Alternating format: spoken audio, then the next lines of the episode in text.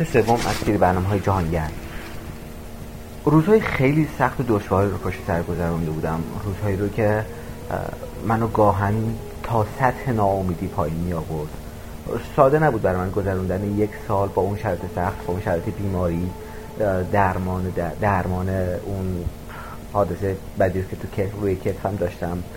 اصلا بی بیفوری و نداشتن هیچ ساپورت روحی از طرف محیط آدمای اطرافم این منو همونطور که گفتم گاهن تا حد صفر پایین می آورد تا حد ناامیدی پایین می آورد. اما خدا رو شکر هیچ کدوم از اون روزا ناامید نشدم. همیشه یک اون لحظه که خیلی خیلی دیگه پایین بود اون نمودار نمودار روانیم به مینیموم خودش نزدیک می‌شد یه اتفاقی میافتاد یه امید من می‌تونم بگم یه امید واهی یه امید واهی ظاهر می‌شد برام. مثل یه سراب بود برام که منو به حرکت وامی داشت یه نفری بود که به ظاهر یه شرایطی به وجود میومد یه آدمی یا یه شرکتی که اظهار تمایل می‌کرد که همکاری کنه واسه اسپانسر واسه بقیه موقع کارهای سفر. و این منو با وادار می‌داد که این امید دوباره زنده بشه حرکت کنم. کما اینکه هیچ کدوم از این اتفاقات به ثمر نرسید. هیچ کدوم از اون سراب ها آبی نبود در درش و این اواخر وقتی که یه امیدی به وجود می اومد یه نشانه به وجود می اومد مطمئن بودم که این هم قرار نیست که اتفاقی بیفته اون یه سراب بیشتر نیست. اما اما باز ادامه می‌دادم و می‌دونستم که این فقط می‌خواد منو حرکت اینو توی حرکت نگه داره. فقط می‌خواد منو جاری نگه داره. و تا زمان مناسب سفر برسه لحظه مناسب حرکت برسه و ادامه می‌دادم. بعد حدود یه سال بود که یکی از اون روزا که دیگه واقعا خسته بودم یه ایمیل گرفتم از یه زوج سوئیسی که می‌خواستن برای من 500 دلار بفرستن. گفتن که محمد من گزارشات توی سایتت خوندیم عکسات دیدیم دیدیم که تو واقعا مصممی که این سفر رو انجام بدی و این کار رو انجام بدی. و ما دوست داریم که حمایتت کنیم که تو استارت کنی کار تو. اون 500 دلار همه سرمایه اولیه من بود برای حرکت. درسته که وقتی که حرکت شروع شد وقتی که جدی شد و آزم شدم خیلی دوستای دیگه کمکم کردن. وسایل ما تشکیل کردن از نظر مالی خیلی کمکم کردن. و در روز دوازم آذر ماه بود درست فکر می‌کنم. دوازم آذر ماه سال 85 سفر شروع شد. اولین درخت توی مشهد کاشه شد توی اداره کل تربیت بدنی و و بعد از اون من آزم سفر شدم. همه چیز پشت سرم بریده شد دیگه. هیچ چیز پشت سر من وجود نداشت. ولی توی ایران دوست نداشتم رکاب بزنم. به این دلیل که نمی‌خواستم که این ذره ذره قطع کنم این ارتباط همون می‌خواستم یه دفعه قطع بشه یه دفعه این تناب پاره بشه و برم بیرون. و این بیرون رفتنه یک دفعه اتفاق خیلی برام مهم بود این موضوع.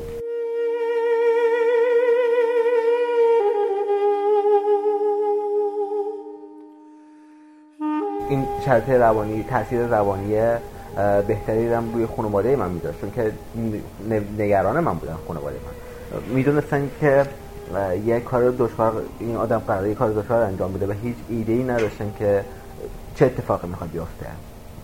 و این نگرانشون کرده بودش. خب مسیر اول منم کشور برای پاکستان بود. کشور خیلی سیف و امن و راحتی نبودش. من با اتوبوس رفتم بیرجند از اونجا با اتوبوس رفتم زاهدان و وارد خاک پاکستان شدم. فکر کنم 4 دسامبر یا 5 دسامبر 2006 بود که معادلش 16 17 آذر ماه بود. من وارد پاکستان شدم و سفر شروع شد. حرکت شروع شد. و اونجا من بودم و دوچرخم و جاده های طولانی پیش رو. اونجا باسی این زندگی رو شروع می‌کردم. در واقع این زندگی شروع شده بود و من باسی ادامه میدادمش. و باسی حرکت می‌کردم. خیلی برام عجیب بود که من وقتی که روز اول سفر وقتی از مرز ایران رد شدم هیچ حس غریبگی نداشتم هیچ حس عجیبی نداشتم. خیلی برام همه چی عادی بود. خیلی یه زندگی خیلی معمولی بود برام. اصلا هیجان زده نبودم که واو خب الان قرار اتفاق بیفته. و این خیلی کمکم می‌کرد. این یه چیز روانی خیلی خوب بر من داشت که تو به خودت نزدیکی. وقتی که آدم اون تو به اون جای خودت نزدیکی وقتی به اون جای خودت نزدیکی خیلی حس غریبگی نمی‌کنه توی اون فضا. این خیلی امید خوبی به هم می‌داد.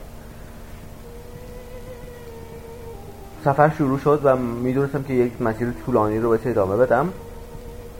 چیزی که مهم بودی مثلا سر حال نگه داشتن خودم بود. فرش بودن خودم بود. می‌دونستم که من نبایستی خسته بشم نبایستی که آزار ببینم از چیزی. نبایستی که توی سفر اجازه بدم چیزی من اذیت کنه خسته کنه. چون وقتی سفر یه هفته است دو روزه سه روزه چهار روزه آدم هر اتفاقی بیفته آدم میگه مهم نیست خب سه روز دیگه میرم خونم. یه هفته است تموم میشه میرم خونم. سفر یه ماه میشه باز تو تحمل می‌کنی. اما وقتی قرار چند سال سفر باشه دیگه اونجا تو نباید اجازه بدی که هیچ اتفاقی تو رو آزار بده.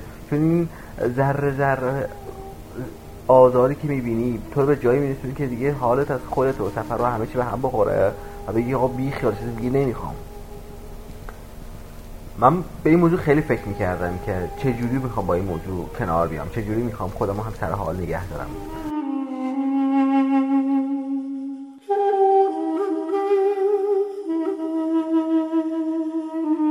دیدم که توی این شرایط بایستی که حد میشه خودم رو روی شرایط روانی خیلی بالایی نگه دارم. حتی تحمل روانی رو بایستی خیلی بالا ببرم. و این زمانی می‌تونست اتفاق بیفته که برای خودم تفریح بسازم. از هر چیزی کوچیکی تفریح بسازم. تا خودم سر حال کنم. و از از اون طرف هیچ اتفاق ناگواری نبایستی من اذیت می‌کرد. هیچ اتفاق ناگواری نبایستی منو از حرکت باز میداشت. این که میگم اتفاق ناگواری نباید من اذیت می‌کرد چون که این خستگی های مداومی که به وجود میاد این آزاری که می‌بینی جلوی حرکت منو به شدت می‌گرفت من یه مثال براتون می‌زنم. الان حدود چهار سال و نیم پنج سال از این تاریخ گذشته و از این مدت من چهار سالش تو سفر بودم. هفته پیش توی قزاقستان داشتم رکاب می‌زدم. وسط یه مسیری بودم یه مسیر خیلی طولانی رو می‌خواستم 1300 کیلومتر رو توی یه زمان خیلی کوتاهی رکاب بزنم و توی این زمانی که بایستی این 1300 کیلومتر رکاب می‌زدم توی جاده بودم که هیچی نبود.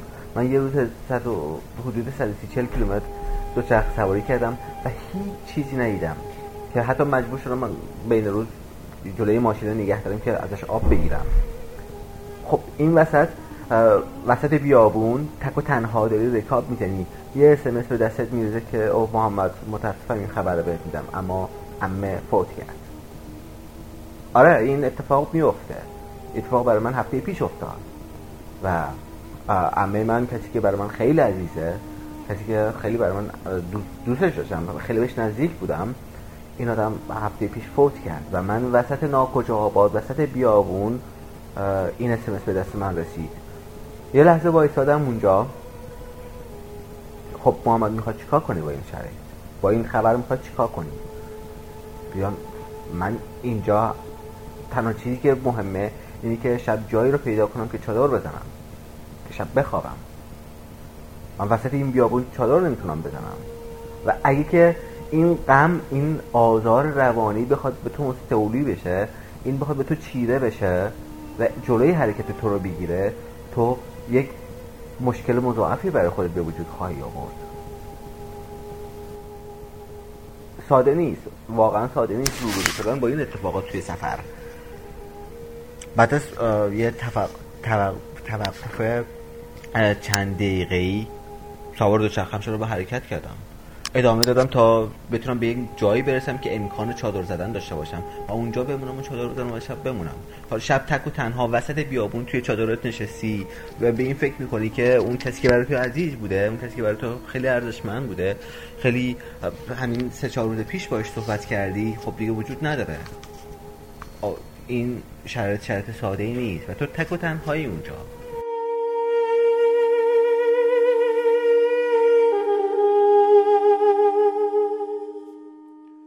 من توی هشت روز گذشته یک نفر نبود که باش هم کلام بشم.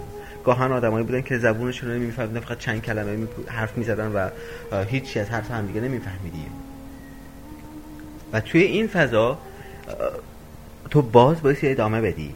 اینی که میگم بایستی که اجازه ندی که شرایط روانی دشوار تو رو بشکنه و تو رو آزار بده که تو رو از ادامه حرکت باز بداره من اینجا معنا پیدا می‌کنه من هزار کیلومتر دیگه پیش رومه.